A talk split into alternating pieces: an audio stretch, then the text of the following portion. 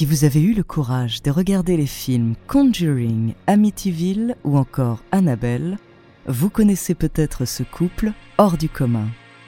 Elle était médium, lui spécialiste en démonologie. Ensemble, ils ont enquêté sur des milliers d'affaires paranormales, toutes plus spectaculaires les unes que les autres, et sont devenus les plus célèbres chasseurs de fantômes. Leur nom, Lorraine et Edward Warren. À travers leurs plus grandes enquêtes, découvrez leur true story.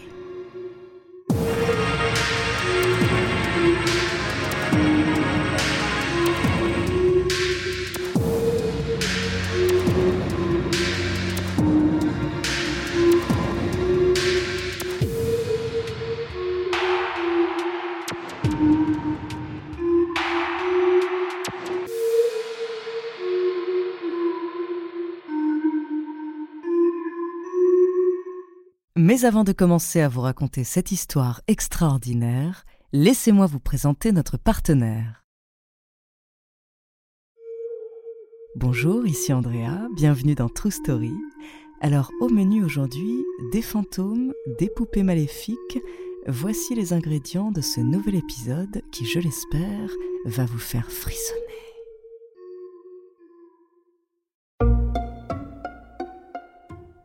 Dans la grande ville de Bridgeport, au nord de New York, Edward Warren vient d'être embauché en tant que guichetier au Colonial Theatre. Un mercredi après-midi, il rencontre Lorraine. Ils n'ont que 16 ans, mais c'est le début d'une grande histoire d'amour. Ils se marient l'année suivante. En 1945, de retour de la Seconde Guerre mondiale, Edward intègre une école d'art. La peinture est sa passion, mais il n'apprend rien à l'école. Il abandonne finalement les cours car il a un autre plan. Depuis tout petit, le jeune homme est obsédé par les fantômes et les esprits parce qu'il a lui-même vécu dans une maison hantée. De 5 à 12 ans, ses nuits ont été perturbées par le bruit du placard qui s'ouvre tout seul et par les visites d'une boule de lumière au visage de vieille dame. Ses parents n'ont jamais cru aux histoires de ce petit garçon esselé et pensaient plutôt à des terreurs nocturnes. Mais lui va passer sa vie à courir après ces esprits malins. D'autant plus que sa femme, Lorraine, a elle aussi un lien particulier avec le monde de l'occulte.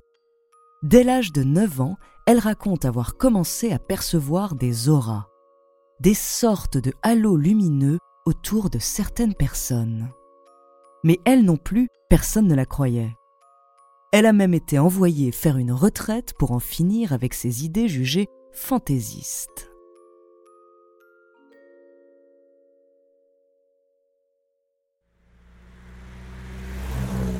En 1945, donc, le jeune couple Warren achète une vieille voiture et part sillonner le nord-est des États-Unis. Dès qu'ils entendent parler d'un lieu hanté, ils se rendent sur place. Edward s'installe dans la rue et réalise de jolies esquisses des maisons en question. Agrémenté de sa touche personnelle, des fantômes qui sortent des fenêtres.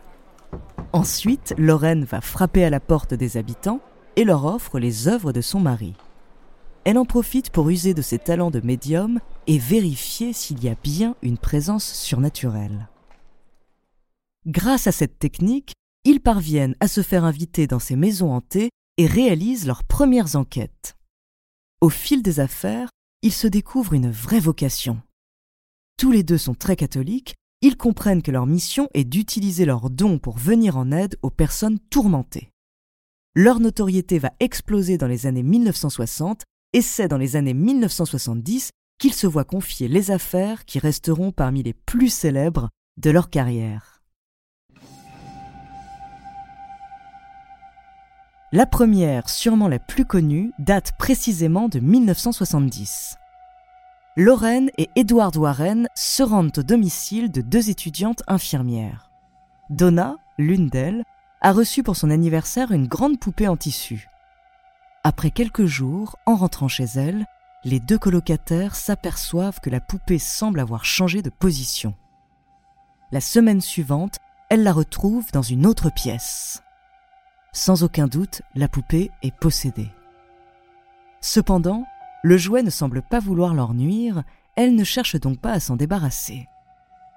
Par curiosité, elles consultent tout de même une médium qui leur apprend que dans cette même maison, une enfant de 7 ans du nom de Annabelle Higgins est décédée il y a quelques années.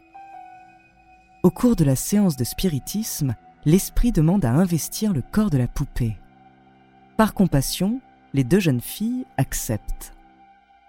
Mais suite à cela, la poupée Annabelle va se montrer moins aimable. À deux reprises, elle attaque le petit ami d'une des étudiantes, d'abord en essayant de l'étrangler dans son sommeil, puis une autre fois en lui griffant le torse jusqu'au sang. Après avoir écouté les trois malheureux locataires, le couple Warren annonce son verdict.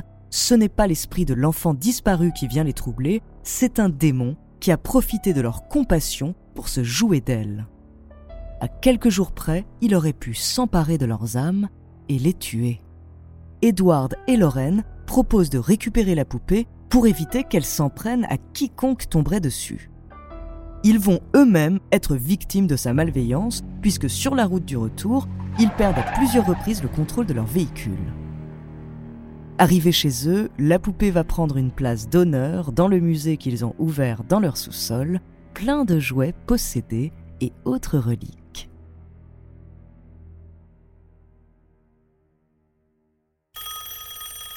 Quelques années plus tard, la renommée des Warren fait à nouveau sonner leur téléphone. Edward et Lorraine entendent la détresse de la famille Perron. Ils se rendent donc dans le Rhode Island, où Roger et Caroline viennent juste d'acheter un grand domaine pour eux et leurs cinq filles. Alors qu'ils rêvaient d'une vie paisible, ils ont vite compris qu'ils n'étaient pas seuls dans la maison de leurs rêves. Un des fantômes passe dire bonne nuit aux enfants, un autre balaie la cuisine tandis qu'un autre apparaît sous la forme d'un petit garçon qui joue calmement. Rien d'effrayant, certes, mais un autre va profiter de leur confiance. Les manifestations de ce démon deviennent de plus en plus violentes. Des cris, des pincements, des gifles, des lits en lévitation. La mère devient la cible privilégiée de l'esprit malin et le père raconte même qu'il a été touché à des endroits inappropriés. Les talents de médium de Lorraine Warren s'expriment dès qu'elle passe le pas de la porte. Je sens une présence sombre. Son nom est Bathsheba. La maison a effectivement été habitée par une certaine Bathsheba Tailleur. Parmi ses quatre enfants, trois sont morts en bas âge. Malgré les taux de mortalité infantile élevés de l'époque, de lourds soupçons pesaient sur la mère, qui a d'abord été mise à l'écart puis accusée de satanisme. Ne pouvant supporter tout cela, elle se serait pendue dans son jardin. Après l'arrivée des Warren, le fantôme de Bathsheba tente de prendre possession de Caroline Perron. De sa bouche sortent des phrases d'une langue inconnue, avec une voix qui n'est pas la sienne. Cette transe dure plusieurs heures sans que personne ne puisse rien faire. Le lendemain, Edward et Lorraine se mettent au travail et commencent à nettoyer la maison de tous ces mauvais esprits. Malheureusement, après plusieurs jours, le démon semble attisé par leurs actions, il est toujours plus violent et s'en prend à nouveau à Caroline. Par sécurité, son mari demande au couple Warren de partir. Les Perron ne pouvaient pas déménager à cause de difficultés financières. Leur calvaire ne s'arrêtera qu'en 1980, quand ils pourront enfin quitter cette maudite demeure.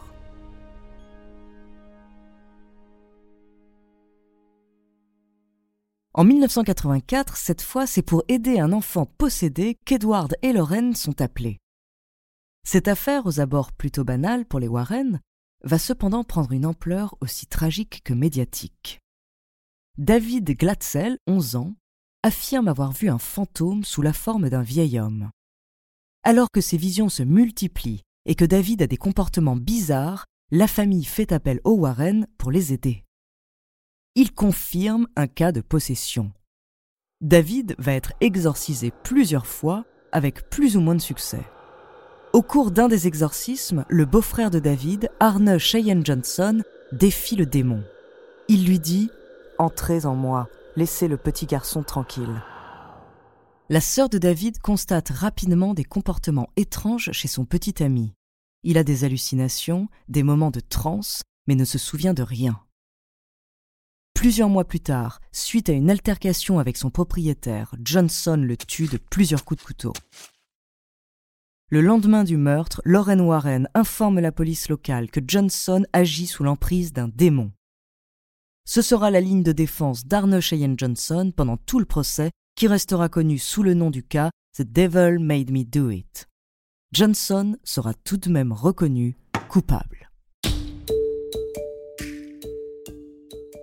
Toutes ces affaires ont fait du couple Warren les chasseurs de fantômes les plus célèbres.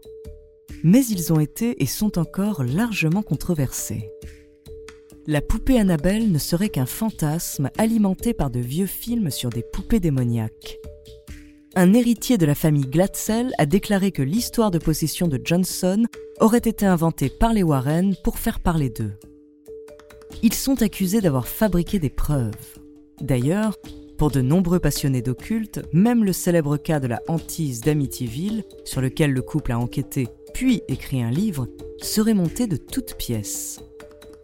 Edward et Lorraine Warren se sont jetés sur tous les cas les plus étranges pour se faire connaître, cumulant pas moins de 10 000 dossiers. Ils sont ainsi devenus des monstres médiatiques et ont inspiré de nombreux films.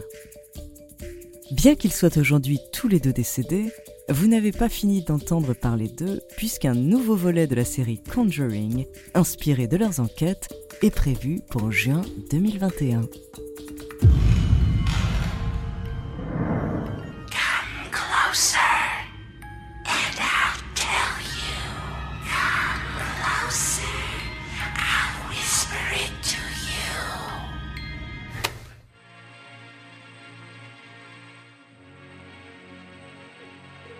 Merci d'avoir écouté cet épisode de True Story. Si vous aimez les histoires de fantômes, n'hésitez pas à écouter notre précédent épisode sur Émile Tisanet. La semaine prochaine, je vous parlerai d'une cinéaste complètement effacée de l'histoire. En attendant, n'hésitez pas à nous faire part d'histoires que vous aimeriez entendre sur votre plateforme d'écoute préférée ou alors via la page Instagram ou Twitter de Bababam. Nous nous ferons un plaisir de les découvrir.